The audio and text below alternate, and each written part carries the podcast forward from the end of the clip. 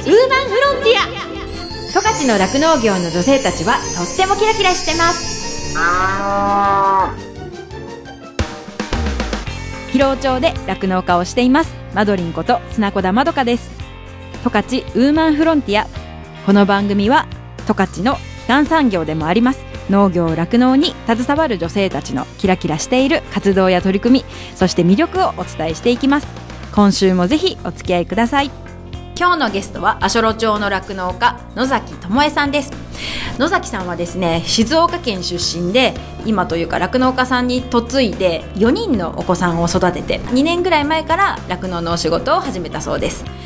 野崎さんの住んでいるところはですね本当に阿蘇のザ山の中みたいなところなんですがそこに住みながら酪農、えーと、のお仕事をしつつそれでもこう好きなことを楽しんでいるとってもこうほんわかしてね良い雰囲気を持った方なのでぜひお話も楽しみにしてください。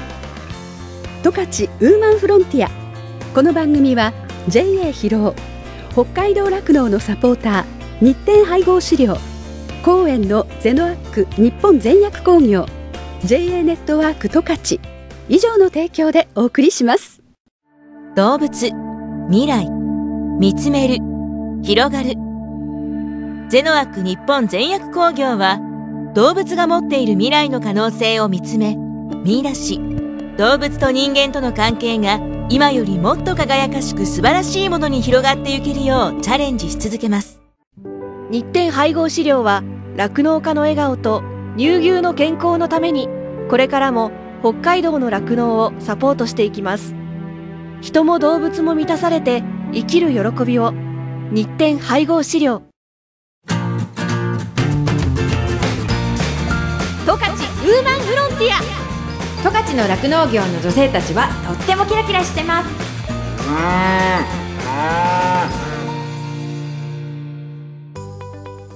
今日のゲストは足寄町の酪農家の野崎智恵さんです。こんにちは。こんにちは。今日はよろしくお願いします。よろしくお願いします。新型コロナウイルスのいろいろもあってテレビ電話で私たちはあの会話をしようかなっていうふうに思ってます。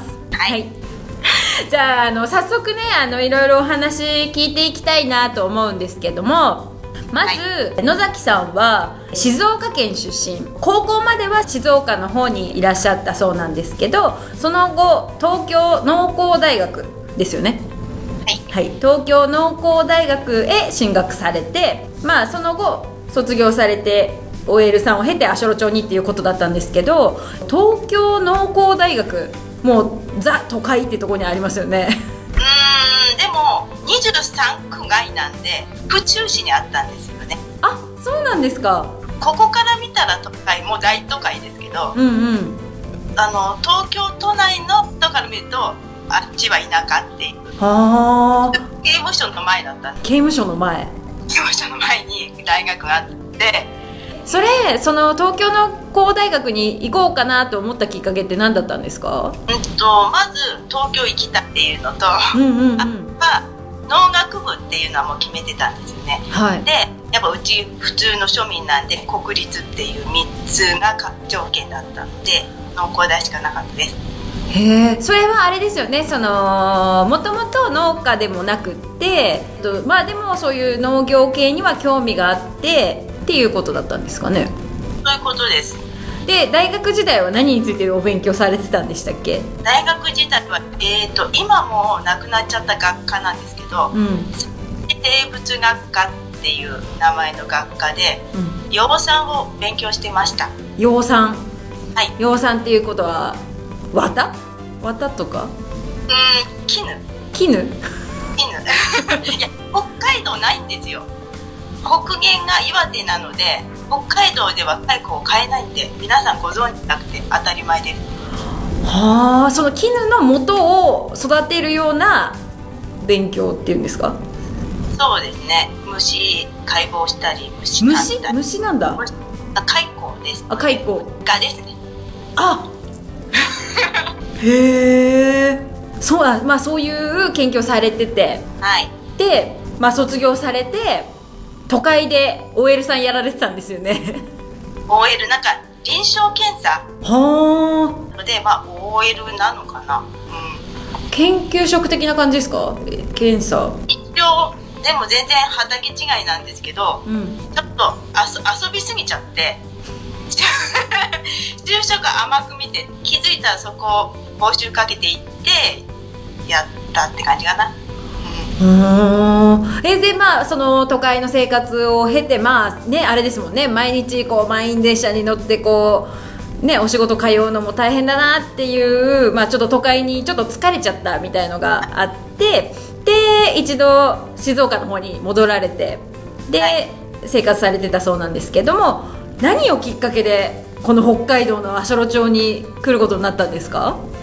と、まあ、実家にも帰りそこそこまあステイで仕事もしてたんですけどここにいても自分はどんどん年取ってて変化がないから旅したいなって思ってたんですよね。うんうん。でもっと旅行は好きで一人旅とかやってるんですけどで北海道に足寄町でその募集っていうかその女性足寄町に来ませんかっていうのがちっちゃく出てて朝日新聞の下の方に「いやこれいい安いし」っつって来ました。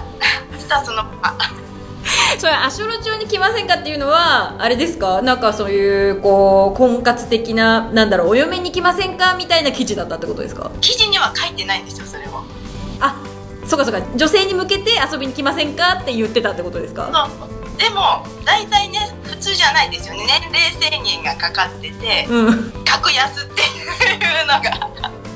でも来た人はみんな正直こと失礼だけど役場と農協がやってたんですけど結婚したいから来たって人はまずまずいなくてうんうんうん。北海道に来たいっていう女性の集まりになってた感じ。北海道に来たい女あじゃあ全国の女性たちが、まあ、北海道にこう旅行しに行くみたいな感じで行ったって感じですか？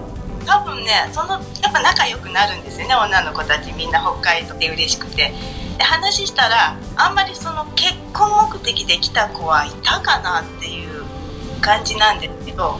えじゃあ当時じゃあその野崎さんのぐらい野崎さんたちと一緒にその北海道足寄町に来た人って何人もいらっしゃるってことですか？いました。その募集に何人って定員あったと思うんです。あ定員が。定員がだってその定員の数来たと思います。あなるほどえそれでまあ足寄町に来てで何かこう体験をしたりとかするってことですか？そういうことですね。いいところを見せてくれるんですよ。例えばハピネスデイリーに行ってソフト食べてあジェラート食べたりあとラベンダーとかも。え足寄町はあんまり関係なくないですか？それねで 泊まるとこが敦賀のホテル。でもうすごいみんないいいい感じ？豪華な北海道旅行ですよね。そうですね。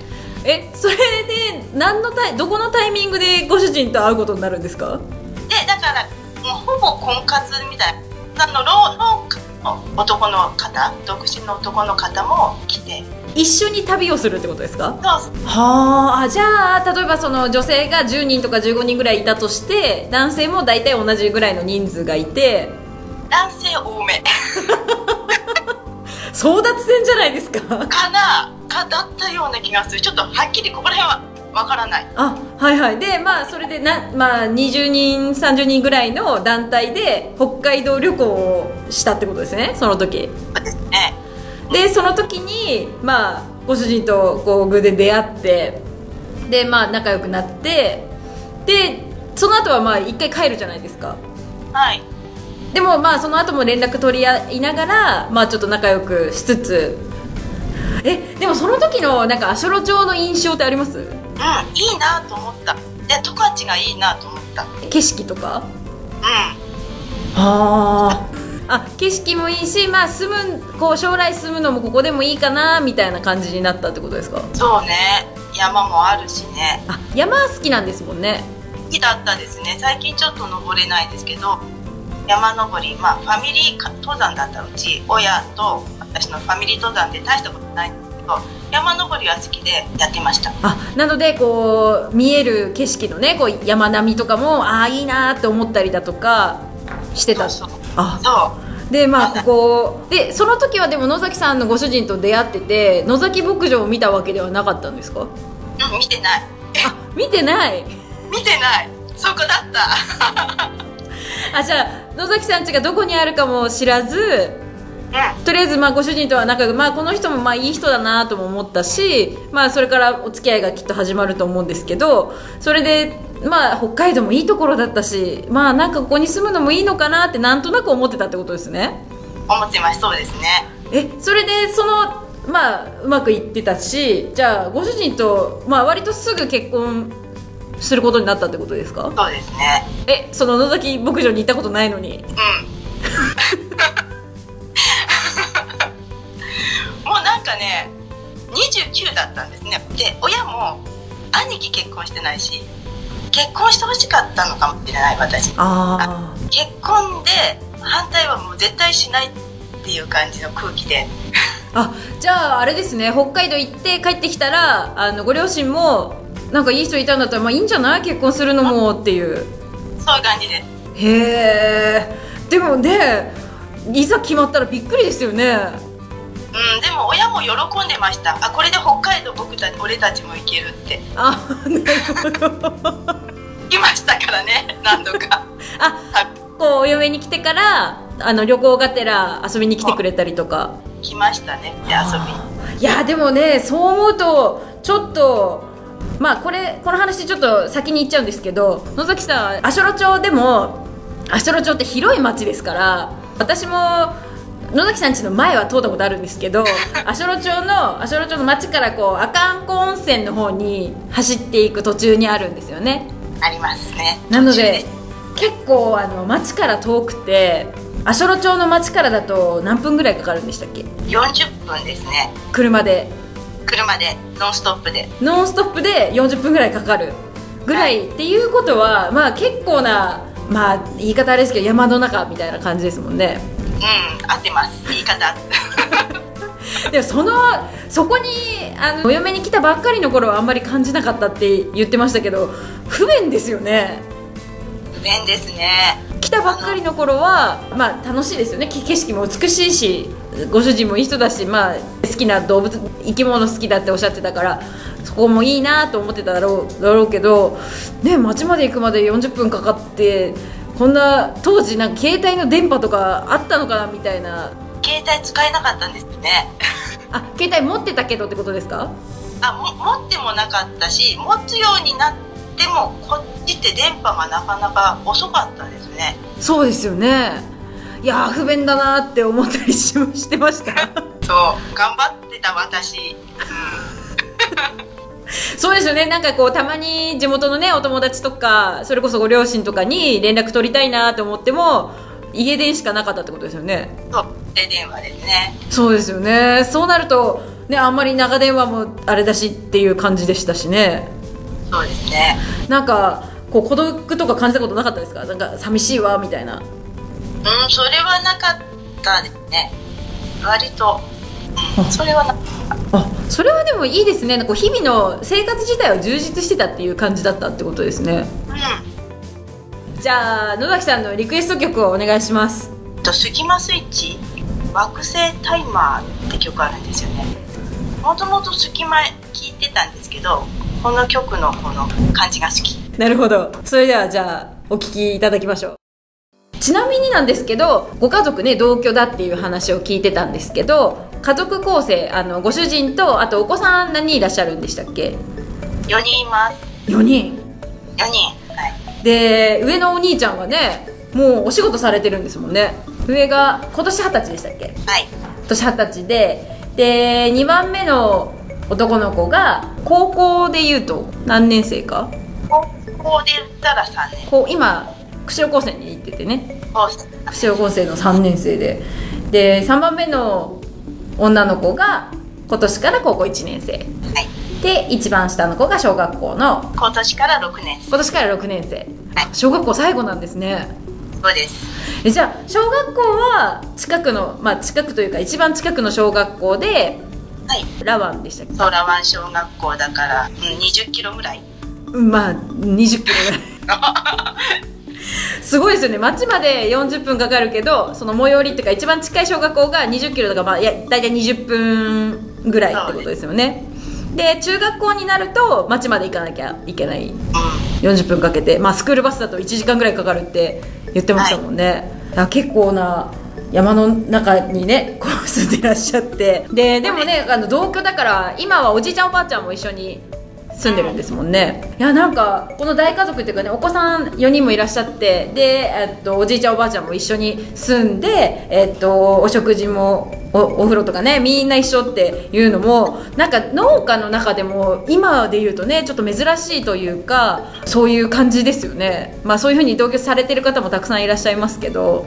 うんそうですね。本当に全部一緒は珍しい。同あじもう住み分けしてる方は結構2階は2階は若い方とかは近所でもいるけど、うん。うん完全に一緒は珍しいかもしれない、ですよね。朝昼晩でご飯も全部一緒で。うん。でねあの朝は一緒だけど晩は別とかっていうご家族もいらっしゃいますもんね。あありますね。それもいますね、うんうんうんうん。えでね今はね野崎さんお仕事されてるから、えー、とご飯はおばあちゃんが作ってくれてて。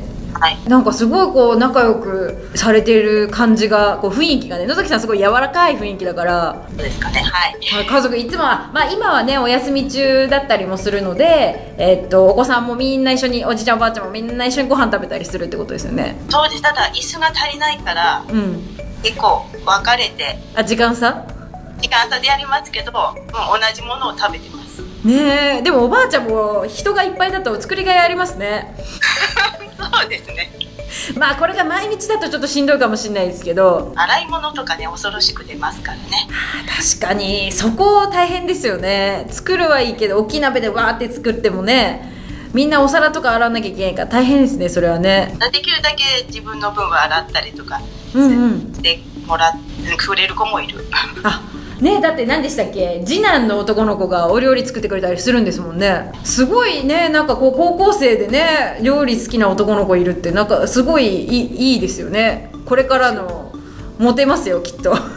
いいですもんね女性からしたら。そうですよね。しかもこうたまに俺作ってあげるよとかって言うと嬉しいですもんねやっぱりね。いいね。そっか。あでもそう思ったらまたちょっとすっごい話飛ぶんですけどあれですねあのご主人チーズ作りが趣味だっていうからそういう意味ではなんかそういうちょっとこうお料理したりすることって野崎家の中では男性がこうねキッチンに立つっていうかお料理みたいのするのって普通なのかもしれないですね。そうかもしれない、うん、うん。チーズ作りってちなみにご主人は結構前からやられてるんですか？えー、何何年か前ですよ、始めたの？うん、興味があっ今も下で作ってたけど。えすごいもうなんかその時の今日ちょっと時間あるなとかそんな時になんとなく気まぐれで作るって感じですか？うんそうです。いいですね。今日じゃあ夜はあそっかその日のうちにできるわけじゃない。いいですよね。えっとねうちはまだやっぱりフレッシュタイプというかあのストリングとかモッツァレラばっかりなのでもう食べれます。やっぱ出来たての方が美味しいですか？そういうチーズは。うんしばらく塩水漬けといてあんまりね出来たてしか食べたことないわからないけど多分。そうですよね。きっとそのなんか避ける具合っていうのもこうねわーってこういっぱいね糸状のものができる方が美味しいですよね。糸状でなんか怖いけどね。あなんて言うんだろう。繊維みたいな。繊維がいっいあのいっぱいできる方が美味しいですよね、あの避けるチーズみたいなのもね。そうですよね。そっか。いやじゃあ今日の夜も楽しみですね。そうですね 来なくていいですよ。それまで遠いから。いやちょっとあれですねこうなんかのタイミングの時ちょっとお邪魔します今度。ああぜひ。はい。ちょうどねあれなんですよ。野崎さんちねあの観光温泉に向かう国道の近くにね大きい看板があるんですよね。野崎牧場っていうね。うなので分かりやすいですよね。んはい。なのでぜひねちょっといつかどんかなんかのタイミングで行きたいなと思うんですけど。お待ちしてます。十勝ウーマンフロンティア。十勝の酪農業の女性たちはとってもキラキラしてます。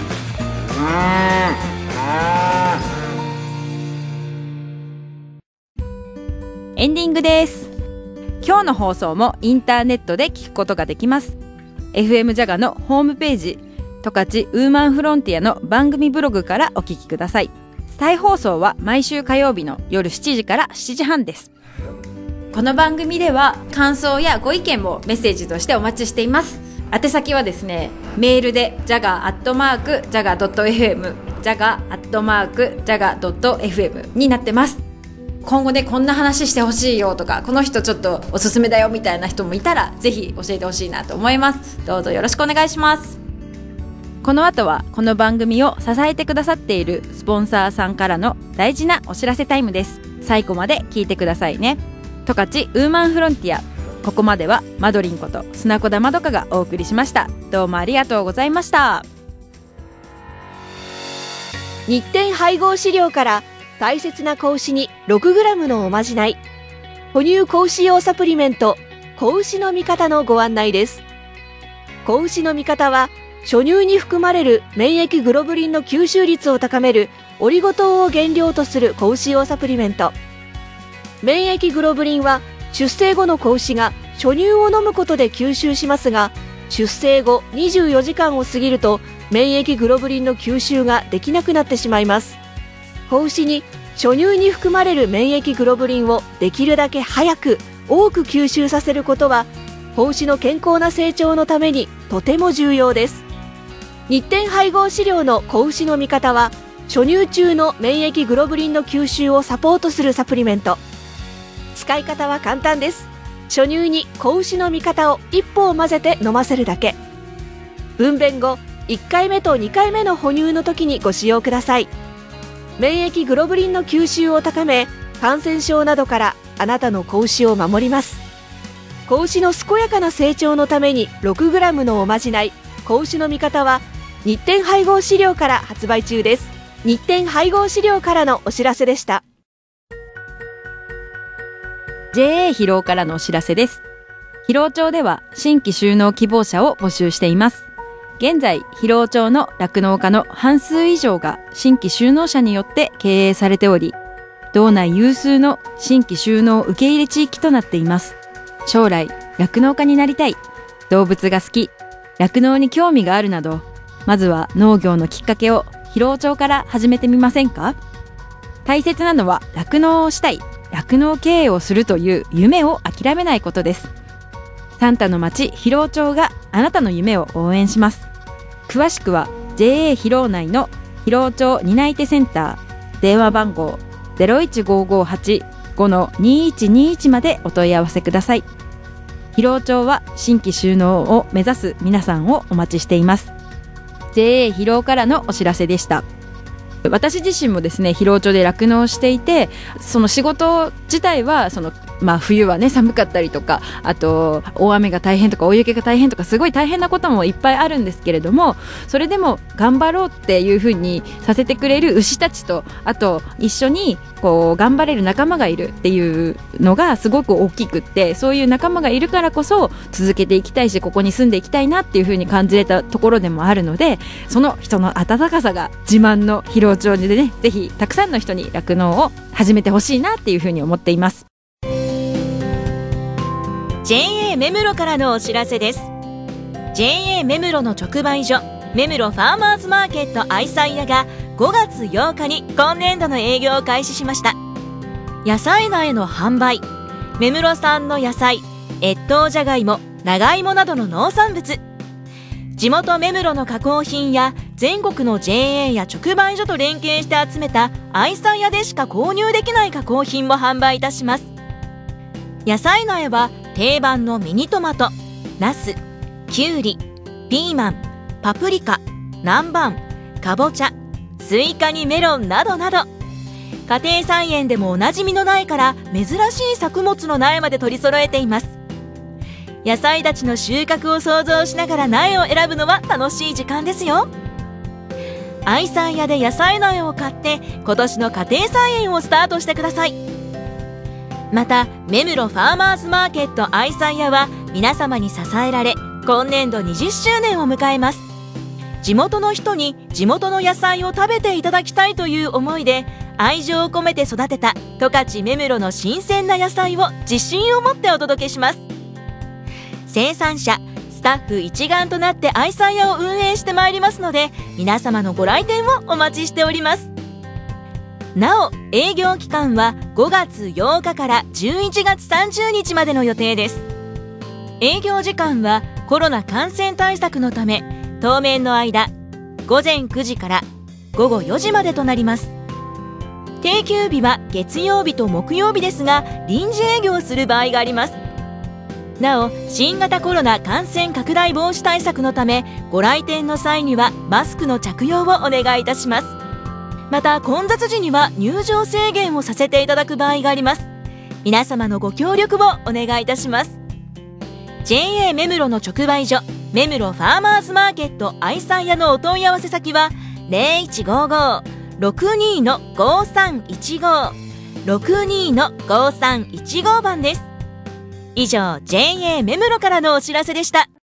動物未来見つめる広がるゼノアック日本全薬工業は動物が持っている未来の可能性を見つめ見出し動物と人間との関係が今よりもっと輝かしく素晴らしいものに広がっていけるようチャレンジし続けます。